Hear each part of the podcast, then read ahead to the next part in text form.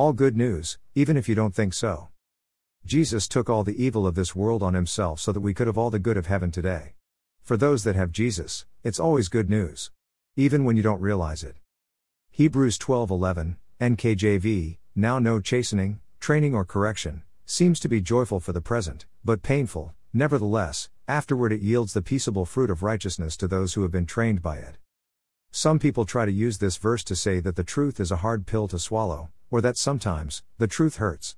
They use this to try and say that sometimes the gospel is uncomfortable. But that couldn't be further from the truth. In fact, under no circumstances are those things ever true. Notice that God never said that correction wasn't a joyful thing. He never said that it wasn't good news. He simply said that the correction doesn't seem joyous at the time. This word seems literally means in your opinion.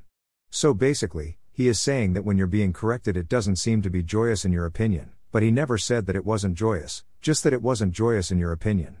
And in that case, your opinion is simply incorrect. The truth is, everything the Lord has to tell you is always wonderful news about what Jesus did for you. How could it be bad if Jesus took all that was bad at the cross? When we are being corrected, sometimes all we can see is that we were thinking wrong. And therefore, correction may not be joyous in our opinion, but truthfully, anything God would be correcting you on is actually wonderful news for you. God only wants to correct your mind so that you can fully realize how good you have it in Jesus, and then experience it. So let God correct your thinking. He does it because He loves you. He does it because He wants you to know His good news.